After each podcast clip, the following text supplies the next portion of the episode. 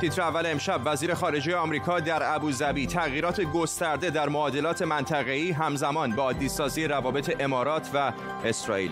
افزایش تنش بین آنکارا و آتن شرق مدیترانه صحنه قدرت نمایی نافای ترکیه و یونان. و داربی بزرگ تهران تا اینجای کار استقلال پرسپولیس یک یک مساوی به تیتر اول خوش آمدید.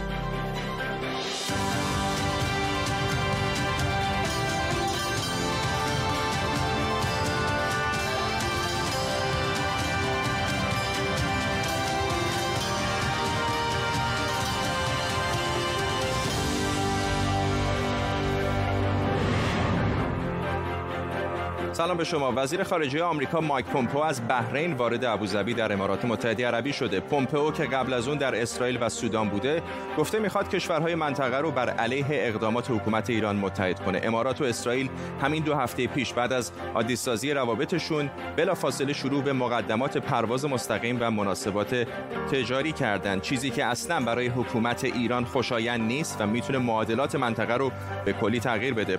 در طول نیم ساعت آینده گروهی از کارشناسان خبر خبرنگاران ما رو همراهی می‌کنن. پیش از هر کس بریم سراغ موسی شریفی تحلیلگر مسائل جهان عرب از دبی آقای شریفی امارات به طور سنتی معمولا خیلی بلند پروازی های سیاسی در منطقه نداشت مثل مثلا قطر یا عربستان سعودی. ولی الان یک اقدام جسورانه کرده و با اسرائیل داره روابط دیپلماتیک برقرار می‌کنه. فکر می‌کنید چقدر این نگرانی در امارات وجود داره که چنین اقدامی می‌تونه بعضی از شرکای منطقه ای رو و بعضی از کشورهای بزرگ منطقه مثل ترکیه و ایران رو تحت تاثیر قرار بده. بله با سلام به بینندگان محترم شما. ببینید امارات متحده عربی یک کشوری که درباره اقتصاد و پیشرفت و این مسائل بیشتر متمرکز هست سیاستش. بنابراین در این بلند, بلند پروازی های اقتصادی و سیاسی و شرایط جدید منطقه‌ای نیازمند یک به اصطلاح متحدانی که بتونه در کنار اونا از امنیت خودش و امنیت و به اصطلاح حاکمیت خودش محافظت کنه. فکر می‌کنم برای شنیدن صدای ما مشکل دارید یا احتمالا صدای خودتون رو میشنوین. اگر صدای خودتون رو میشنوید می‌تونید هدفون رو بعد در بیارید از توی گوشتون. می‌خواستم اینو ازتون بپرسم که الان به نظر شما نگرانی امارات متحده عربی از این واکنش هایی که ایران نشان داده چقدر زیاد هست و آیا این نگرانی ها جدی هست یا نه؟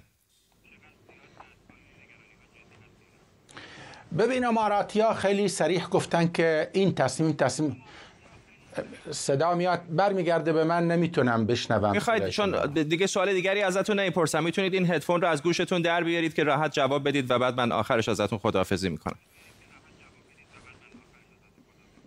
بله بله. ببینید امارات بارها اعلام کرده آقای انور غرغاش و چندین بار تکرار کردن که این توافق به اصطلاح توافق اسرائیل و امارات بر علیه ایران نیست.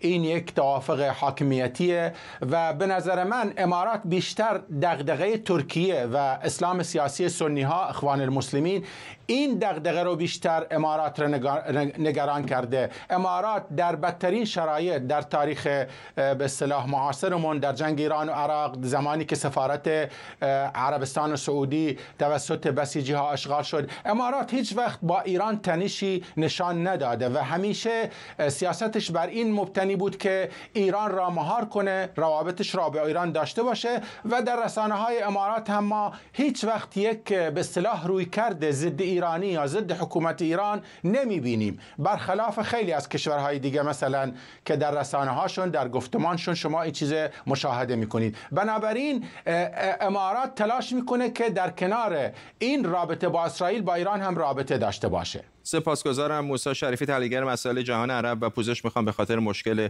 صوتی که در ابتدای مصاحبه داشتیم. امارات متحده عربی اولین کشور عرب حاشیه خلیج فارس که روابطش رو با اسرائیل عادی می‌کنه. ساختمان شهرداری تلاویف هم با رنگهای پرچم امارات متحده عربی روشن شده همین اواخر و ترامپ به هر دو کشور تبریک گفته. البته مخالفان این توافق اون رو به خنجر زدن از پشت تعبیر کردن و رهبر فلسطینیان اون رو خیانت خونده. اما داستان کشور امارات چیه؟ ساختار سیاسیش چگونه است؟ و حالا کجای بازی های سیاسی خاورمیانه قرار داره؟ امشب امارات رو زیر ذره بین می‌بریم.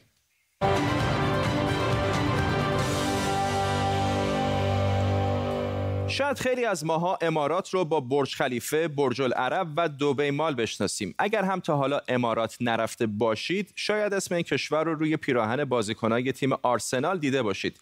یا دست کم فیلم مأموریت غیر ممکن تام کروز که اونجا فیلم برداری شده رو دیدید. Okay, now remember, blue is glue. And when it's red? Dead.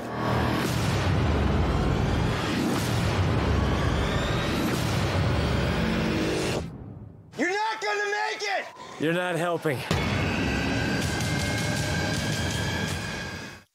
امارات متحده عربی در واقع اتحادی از هفت شیخ نشینه دوبی، شارژه، اجمان، فجیره، رسول خیمه، امالقوین و پایتخت ابوظبی. اگه بخوایم در مورد چگونگی شکلگیری امارات و تبدیلش به یک قدرت اقتصادی بگیم، باید تاریخ رو ورق بزنیم. تاریخی که ما رو به استعمار بریتانیا و دزدان دریایی میرسونه. انگلیسی ها به این محدوده که به دست شیوخ مختلف اداره می‌شد ساحل دزدان دریایی می‌گفتند اوایل قرن 19 بریتانیا با شیوخ منطقه یه پیمان صلح امضا می‌کنه طبق اون پیمان کنترل روابط خارجی دست انگلیسی ها میافته و امور داخلی به دست شیوخ شاید بهانه‌ای برای حکمرانی بریتانیا بر راههای آبی منطقه اواخر سالهای 50 میلادی نفت کشف میشه. ده سال بعد بریتانیا که ادامه حضورش براش پرهزینه میشه از منطقه میره بیرون. بسم الله.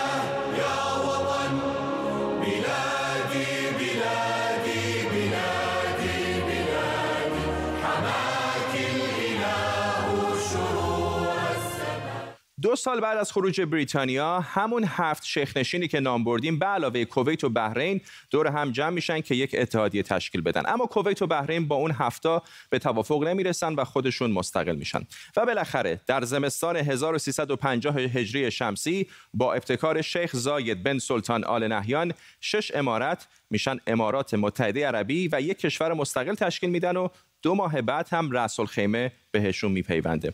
رد دعوای امارات و ایران بر سر جزایر تنب بزرگ، تنب کوچک و ابو موسا همینجا پیدا میشه. در واقع بعد از اینکه انگلستان از خلیج فارس بیرون میره ایران این جزایر رو که البته قبلا هم زیر سلطه ایران بوده پس می‌گیره. هر کدوم از این هفت امیرنشین یک حاکم داره. به لحاظ ساختار سیاسی قراره که هیئت دولت امارات هر پنج سال رئیس اتحادیه رو مشخص کنه. اما از سال تشکیل تا الان رئیس کشور همیشه امیر ابوظبی بوده و نائب رئیس یا رئیس هیئت وزرا هم همیشه شیخ دبی اما اگر می‌پرسید چرا این دوتا شیخ نشین مهمترینن جوابش ساده است. دوبی یکی از مهمترین مراکز اقتصادی دنیاست و ابوظبی با تولید تقریبا چهار میلیون بشکه نفت در جهان جایگاه سوم تو خاورمیانه و هشتم رو در جهان داره.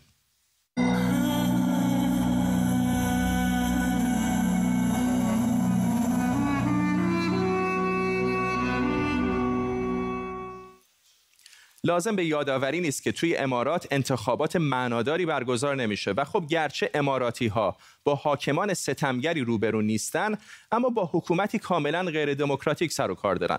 نکته مهم دیگه اینه که قوانین کارگری در امارات رعایت نمیشه و احتمال اینکه از کارگران سوء استفاده بشه دور از ذهن نیست. و با اینکه امارات سعی می‌کنه چهره غربی و لیبرال از خودش نشون بده سیستم غذاییش خیلی مستقل و عادلانه رفتار نمی‌کنه.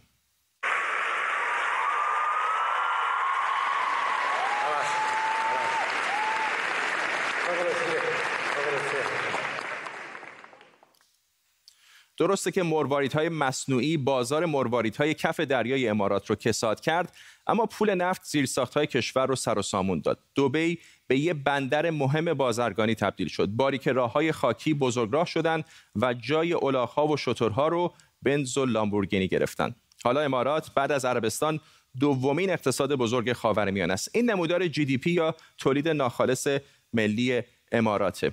از سال 2010 تا پارسال نزدیک به 150 درصد رشد داشته و با بیش از 420 میلیارد دلار جایگاه سیوم رو در جهان داره. با یه مقایسه ساده میشه موفقیت اقتصادی امارات رو بیشتر متوجه شد. امارات نزدیک به 10 میلیون جمعیت بیشتر نداره یعنی از تهران کمتر و مساحت زمینی فقط 71 هزار کیلومتر مربع یعنی اگر امارات رو برداریم درسته بذاریم توی ایران راحت میشه توی استان یزد تقریبا جاش داد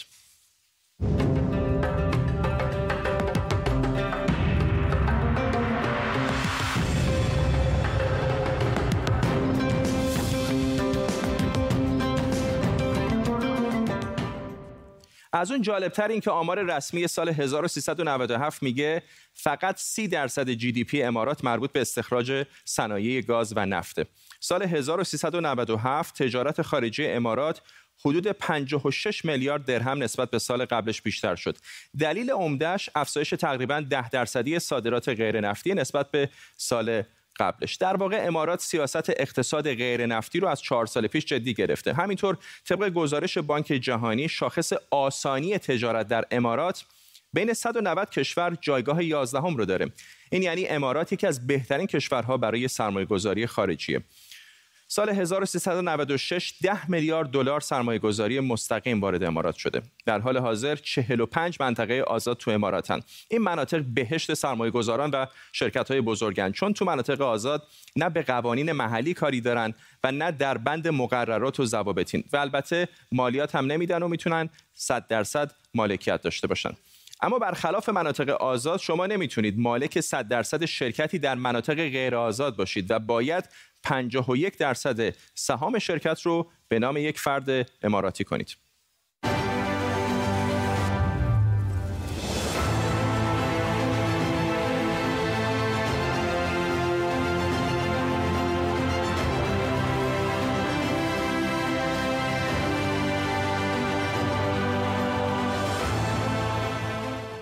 البته این رو هم بگم که دعواهای داخلی هم بین این هفت شیخنشین وجود داره که خیلی به بیرون درز نمی‌کنه. مثلا دبی خیلی با جاه طلبی های ابوظبی و حضور سیاسی و نظامی امارات در دنیا موافق نیست. یا شارژه هنوز یک شیخنشین سنتیه که برخلاف جاهای دیگه امارات مثلا فروش و نوشیدن الکل غیرقانونی توش و مجازات داره. با این حال اگر امارات تا همین ده سال پیش کشور سربزیر بود و بیشتر به شکوفایی اقتصادی و آسمان خراشها، تورهای توریستی و هتل ها شهره بود اما انگار حالا بیش از قبل وارد منازعات سیاسی شده و به نظر می‌رسه که می‌خواد به عنوان یک بازیگر اصلی منطقه‌ای هم مطرح بشه.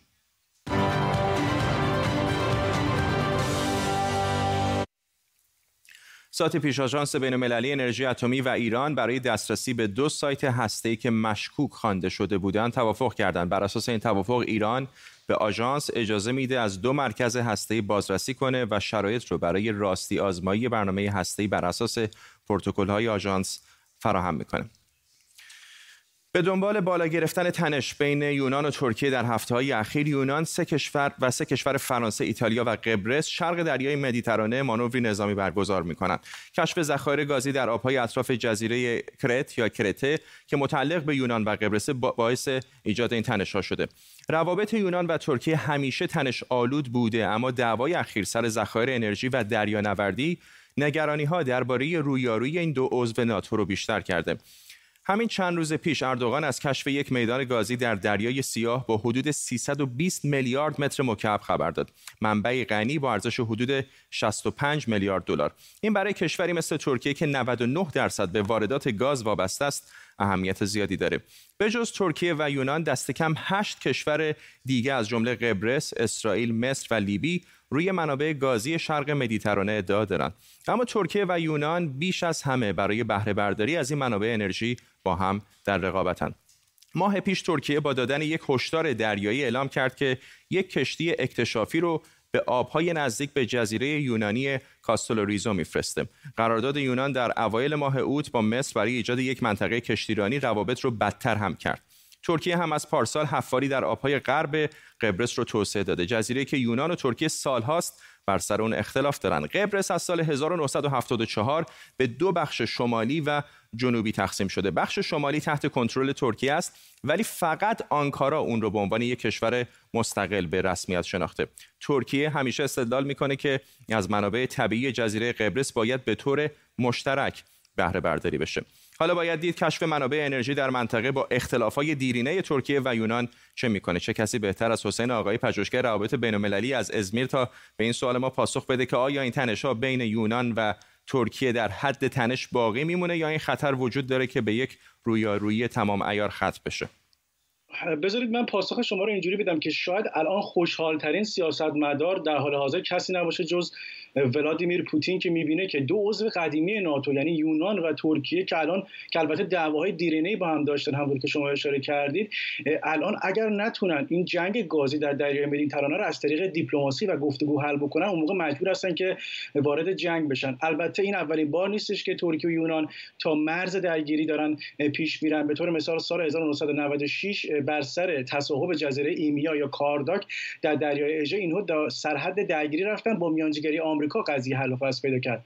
بنابراین اون چیزی که الان شرایط رو یک مقدار متفاوت می‌کنه نسبت به گذشته و کمی نگران کننده دو مسئله هست. که اینکه ترکیه به تنهایی در برابر بلوک اسرائیل یونان قبرس اردن و مصر قرار گرفته و مهمتر از همه نقش آمریکاست که ترکیه فکر می‌کنه آمریکا نمی‌خواد میانجی میانجیگری داشته باشه و بخواد به عنوان همپیمانش در ناتو از او حمایت بکنه. آلمان سعی کرد دیروز اومدن مقامات آلمانی به ترکیه. به نظر می‌رسه نتیجه نداده. بنابراین اگر در واقع میشه گفتش که یک بازیگر مهمی حالا از اروپا یا آمریکا نخواد میانجیگری بکنه و این تشدید تنش ها افزایش پیدا بکنه ممکن استش که درگیری ها شاهد درگیری نظامی در منطقه مدیترانه شرقی باشیم. ولی ترکیه باید خیلی مواظب باشه ریسک نمی‌کنه حتی یونان چون به هر حال در ترکیه مشکلات اقتصادی وجود داره. ولی باید دید که آیا واقعا ریسک ژئوپلیتیکی آیا اردوغان داره می‌کنه در واقع تا اونجایی پیش خواهد رفت که با یونان سرشاخ بشه و درگیر بشه. ممنونم از شما حسین. آقای پژوهشگر روابط بین الملل از ازمیر ترکیه با ما. اینجا در بریتانیا نخست وزیر این کشور بوریس جانسون گفته ما نباید از سنت ها و فرهنگمون شرمسار باشیم. در همین حال British Museum یا موزه بریتانیا یکی از مشهورترین موزه های جهان اعلام کرده که مجسمه هانس اسلون که به نوعی پایه‌گذار این موزه تلقی میشه رو از جاش در گالری اصر روشنگری برمیداره. چون اون در کنار علاقه به عتیقه و اشیاء باستانی کارش تجارت برده هم بوده. رضا ملکپور همکارم از مقابل موزه بریتانیا با ماست. رضا این داستان حذف موز... نمادهای قدیمی و مجسمه هایی که مربوط به دوران بردهداری هست در آمریکا یا کسانی که در بریتانیا در تجارت برده بودند خیلی جنجالی شده. بعضیا میگن بخشی از تاریخ این کشورها هست بعضیا میگن اینا نمادهای شرماوری است که باید برداشته بشه. پاسخ موزه بریتانیا چه هست؟ به خصوص که می‌دونم مدت طولانی طول کشید تا بعد از کرونا بازش کنن.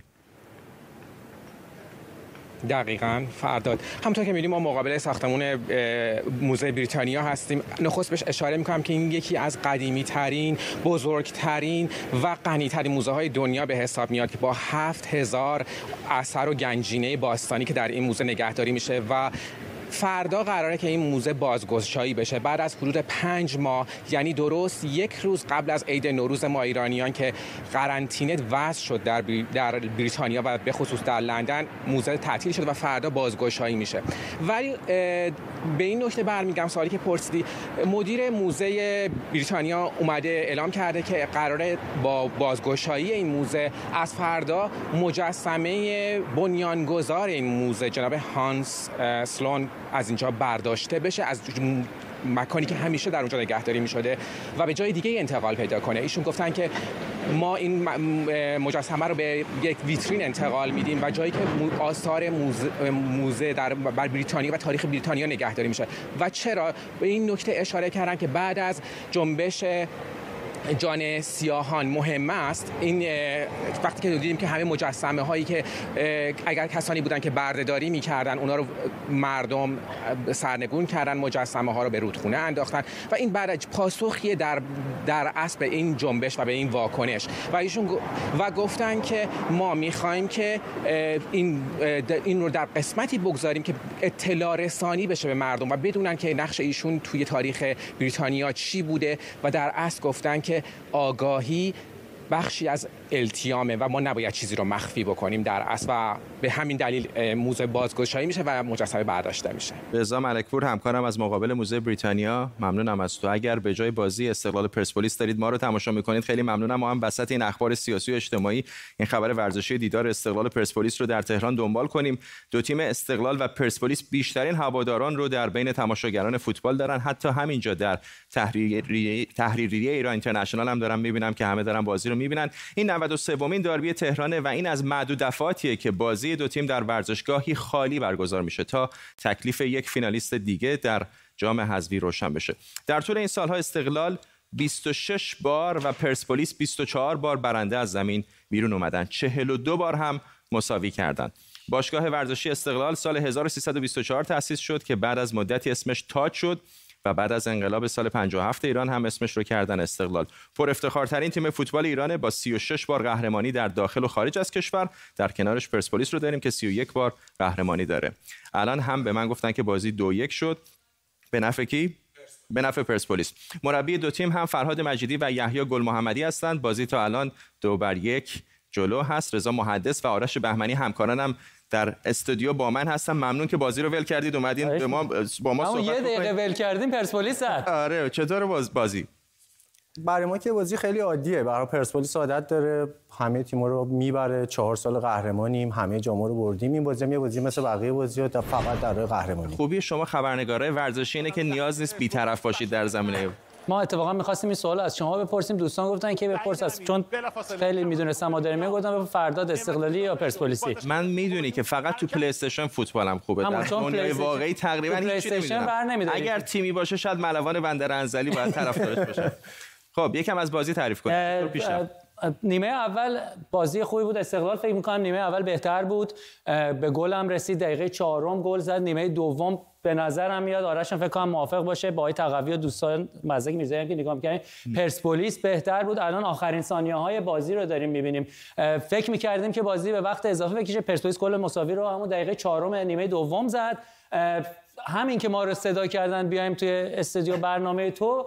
یه لحظه غافل شدیم پرسپولیس با گل علی علیپور دو یک جلو افتاده و فکر می‌کنم که ما انتظار داشتیم بازی بکشه وقت اضافه و ضربات پنالتی در نیمه نهایی جام حذفی هستیم. فردا همونطور که گفتی ولی ظاهرا که اینجور نخواهد شد. فکر می‌کنم آخر برنامه تو مشخص میشه فینالیست کیا. حالا هوای بازی بدون تماشاچی در یک استادیوم خالی که الان تصاویر زندهش هم داریم می‌بینیم واقعا چطوره؟ واقعا خوب نیست. حالا ما تو این چند ماه اخیر تجربه رو داشتیم. تماشاگرها واقعا یه بخش خیلی مهم و بزرگی از بازی فوتبال هستن و نبودشون تو این بازی مشهوده. حتی با اینکه میکروفون آوردن سیستم صدا آوردن توی استادیوم و تلاش می‌کنن که یه مقداری اون جو درست کنن یا بازسازی کنن. خب طبیعیه که چون صداهای ضبط شده صداهایی نیستش که با توجه به اتفاقی تو بازی رخ میده بخواد واکنش نشون بدن. خیلی حالت مصنوعی داره و فکر می‌کنم رضا موافق باشه که جذابیتی که همیشه دربی داشت عدم حضور تماشاگر باعث شده خیلی کم صدا مصنوعی ها که میگه خیلی جالبه. بعضی از این ماشینای الکترونیک هم از این صدای الکی دارن که گاز میدی صداشو بیشتر می‌کنه. ولی می‌خوام بدونم اینجا ما یا گل می‌زنم؟ اصلا صدای تشویق میاد چطوری؟ بعد چند ثانیه. بعد از چند ثانیه که گل می‌زنن یه صدای تشویقی میاد و یه سری شعاری هستش که از قبل به قول معروف ضبط کردن آماده است اونجا و همون چند تا رو پخش می‌کنن. فکر من حد دست کم بیشتر از دو سه تا شعار نشیدم فکر می‌کنم که فرقش با فوتبال اروپایی فرد اینجوری باشه که در اروپا به حالت اینو در حقیقت دو تا در حقیقت تصویر هست. یعنی شما قابلیت این داری که می‌تونی با صدای استادیوم و بدون خ... بدون تماشاگر بشنوی. یه سری هم همین صداهایی هست که تو پلی استیشن تو میشنوی. اونا رو در حقیقت یه نفر هست استقلال گل زد. شدیم رفتیم وقت اضافه. رفتیم وقت اضافه. متاسفانه ما وقت اضافه نداریم ولی دو دقیقه, دو دقیقه بیشتر وقت نداریم. توجه کن که رضا چقدر خوشحال شد و از اول بازی هم مدام تاکید داشت که خود بازی بره وقت اضافه. پنالتی به حال این تیم‌ها همینطوره ولی کیفش اینطوری بیشتره نیست؟ استرسش خیلی زیاده.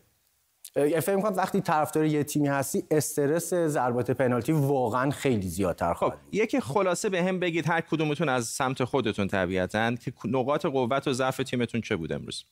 آرش شما که از نقاط ضعفتون زیاد بود شروع این هم که دوستان منتها چند ثانیه با تاخیر مثل اینکه آره اونجا بود. پرسپولیس امروز خیلی بد شروع کرد. فکر می‌کنم که از دلیل مهم این بود که مربی پرسپولیس یحیی گل محمدی ترکیب خیلی درستی رو نچیده بود و برای همین مجبور شد دقیقه 26 نیمه اول یه تعویض زود انگام بکنه. تو این بازی به خصوص تو نیمه اول تیم هماهنگ نبود. میزان پاس‌های اشتباه خیلی زیاد بود و به خصوص سرعت تیم هم خیلی کم بود. گرچه تو نیمه دوم کمی بهتر شده بودن محمد دانشگر دقیقه 90 به علاوه دو گل مساوی رو زد تو خوش ترین فکر می‌کنم مجری تلویزیونی هستی که در حین برنامهش دو تا گل در نیمه نهایی استقلال ورسوس چون معمولا له له می‌زنن بینندگان. فوتبالی این دو تا تیم به هم گل بزنن توی همین چند دقیقه که ما هستیم من فکر می‌کنم که حالا استقلال ما البته فرض اجازه است یه تبلیغ برنامه بله بله. ما ساعت 11 شب به وقت تهران یه ویژه برنامه داریم آقای تقوی اینجاست مزدک میرزایی هست محمد رضا فقانی داور خوب کشور برنامه‌مون هم هست. صحنه‌های داوری رو بررسی می‌کنیم. ویژه برنامه یه نیم ساعته می‌خوایم راجع به بازی بهش بپردازیم و راجع به صحبت بکنیم. ساعتشو دوباره بگو. 11 شب به وقت تهران. 23 و 30 به وقت تهران. 8 شب لندن. چقدر متفاوت دیدید بازی امروز رو با بازی های دفعات پیش به خاطر همین داستان کرونا؟ من احساس اینو شاید هم اشتباه کنم ولی این چند دقیقه بازی رو که داشتم می‌دیدم حس کردم که شاید نبود تماشاگر باعث شده بازیکن‌ها با استرس کمتری بازی کنن. گرچه اشتباهاتشون بود ولی به نظر میومد استرسشون کمتره. دقیقاً فکر می‌کنم فشار هم روی مثلا تیم داوری شاید کمتر بود. هم روی بازیکن‌ها کم چون برای جوی که طرفدارای استقلال پرسپولیس از ساعت‌های اولیه صبح میان. ولی اون هیجان داره موقعی که تماشاگران نیستن. نه برای ما بیننده نمیگم و برای بازیکن‌ها حتی برای بیننده ها هم فرداد من موافقم که اون هیجان نداره. حتی برای بازیکن‌ها من فکر می‌کنم نداره. چون به هر حال به عنوان یه بازیکن فوتبال میشه یا به هر حال یه بازیکن فری میشه حد زد که وقتی حرکت جالبی تو زمین می‌کنی حرکت خوبی می‌کنی. انتظار اینو داری که یه کسانی تشویقت کنن. به هر حال تشویقت کنن رو به جلو حرکت کنن. اگه تیمت عقبه دلت می‌خواد که کسایی باشن که پشتت باشن که بتونی بری شاید نتیجه رو عوض کنی. الان هیچ کدوم از این چیزها وجود نداره. یعنی بازیکن 22 تا بازیکنن و یه استادیوم 100 هزار نفری. خبر خوب بهتون بدم. این تهیه کننده ما مثلا انفجار و خبرهای دیگه هست به ما فرصت نمیده. ولی امروز چون بازی استقلال پرسپولیس نمی‌دونم چه علاقه به کدوم یکی از این تیم‌ها دو دقیقه دیگه هم به ما فرصت داده. استقلالیه. استقلالی. بله بله. که خواست نامش فاش نشود. مربی چطور عمل کردن؟ من فکر می‌کنم که به هر حال دو تا مربی جوون یحیی گل محمدی واقعا حالا من طرفدار استقلال ولی واقعا ثابت کرده که کارشو خوب بلده خوب کار می‌کنه. فراد مجیدی برای تجربه جدیدیه براش. فکر می‌کنم که زمان نیاز داره و یه مقداری باید از هواشی و از عصبانیت خودش به نظر من باید کمتر بکنه. فکر می‌کنم سالهای خوبی رو پیش رو داشته باشه. ولی یحیی به نظر من تا الان هم خودش رو ثابت کرده. واقعا اینطور بوده. قهرمانی تو این فصل واقعا شایسته پرسپولیسیا بود. آره اونم با این شرایط که کالدرون هم از تیم جدا شده بود. بدون تماشاگر بودن فقط در بازی نیست دیگه. یعنی این تمرینات و اینا هم تاثیر داشته. می‌خوام ببینم به نظر شما کیفیت بازیکن حالا هر دو تا تیم به خاطر این سختی های کرونا پایین اومده یا نه؟ تو سی ثانیه. دست کم موقعی که لیگ شروع شد و تو چند تا بازی اول من فکر می‌کنم آره به طور مشخص چه از نظر بدنی و شاید حتی جای از نظر فنی مشهود بود به نظرم که کیفیت بازی بازیکن‌ها خیلی پایینتر اومده. ممنونم از هر شما رضا محدث و آرش بهمنی. بازی هم کشید وقت اضافه. بازی هم کشید وقت اضافه ولی همونطور که گفتی ساعت 11 شب 11 و نیم شب, 11 به, وقت شب به وقت تهران. برنامه ویژه‌ای در ایران اینترنشنال خواهد بود در مورد نتیجه این بازی. ممنونم که با تیتر اول امشب همراه بودید. تا برنامه بعدی بدرود.